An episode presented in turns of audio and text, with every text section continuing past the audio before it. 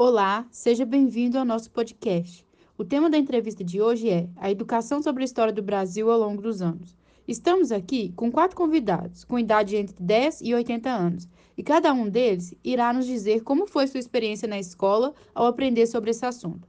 O primeiro entrevistado de hoje se chama Fábio e tem 10 anos. Fábio, conte-nos o que você aprendeu e como foi ensinada a história do Brasil na escola em que você estuda. Muitas coisas, quando os portugueses chegaram, quando eles foram embora, como foi o que aconteceu, como eles viveram um tempo aqui, qual foi a capital antigamente qual é hoje em dia. E a professora ensinava com brincadeira, prova, avaliação, trabalho avaliativo. E ainda ensina e também dava vídeo às vezes na sala de aula. E como o professor avaliava? Quais instrumentos ele utilizava para verificar sua aprendizagem? Ela passava perguntas no quadro, ela dava livro, dava vídeo, como eu falei. Também dava, como posso dizer, dava trabalho avaliativo, que teve até que fazer uma caravela. E ela passava a atividade, as avaliações com cada um fazia sua prova e entregava para a professora no final da aula. Ótimo, Fábio. Obrigada. Agora a próxima entrevistada se chama Liliane e tem 38 anos.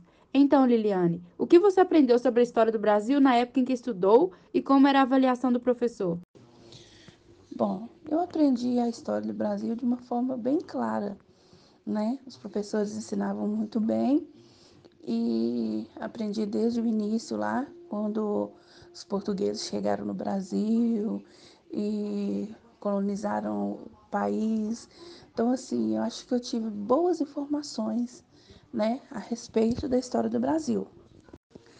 E o interessante é que eu tinha um professor muito bacana e ele usava métodos que eram muito interessantes. Ele gostava de fazer, além de trabalhos e provas, né, é, sabatinas, que eram rodas que tinham perguntas e respostas, e aí a gente conseguia entender bem sobre aquela matéria que ele estava ensinando.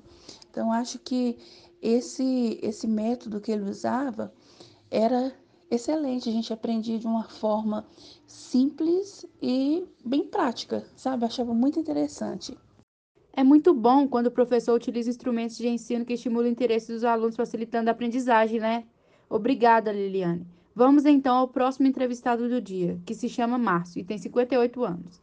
Então, senhor Márcio, é sua vez de nos dizer o que aprendeu e como foi ensinado sobre a história do Brasil na escola que estudou. Quando eu estudava, era criança, as professoras ensinavam que o Brasil foi descoberto por Pedro Alves Cabral, segundo a história do Brasil. E como era feita a avaliação? Quais instrumentos eram utilizados para verificar sua aprendizagem? Através de perguntas, passava também dever de casa e avaliava o aluno se o aluno estava prestando atenção na, na, na, história sobre o Brasil. Então, tudo isso aí servia para ela fazer uma avaliação de como o aluno estava aprendendo, qual se o aluno estava tendo, estava prestando atenção nas, nas histórias e guardando aquilo que ele tinha aprendido. Muito obrigada, senhor. Por nada. E agora vamos para a última entrevistada do dia, a senhora Florinda, de 78 anos. Senhora Florinda, na escola que estudou, como era ensinada a história do Brasil e o que você aprendeu sobre ela?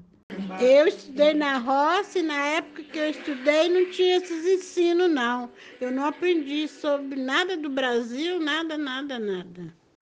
Nada, nada? Mas como o professor avaliava e o que era assinado? A professora escrevia no quadro, a gente copiava, aí depois ela pegava e corrigia, corrigia e pronto. Era isso, só não ganhava ponto, ganhava nada. É, dona Florinda, nessa época os métodos de ensino eram muito diferentes de hoje mesmo. Então, pessoal, com a entrevista de hoje, podemos perceber as grandes mudanças que aconteceram nos métodos de ensino e avaliativos ao longo dos anos. Muito obrigada a todos os entrevistados. Informamos que todos eles estão cientes e autorizam a divulgação do nosso podcast. Fiquem ligados, pois semana que vem retomamos com mais uma entrevista sobre educação em nosso país. Obrigada a todos os ouvintes e até logo.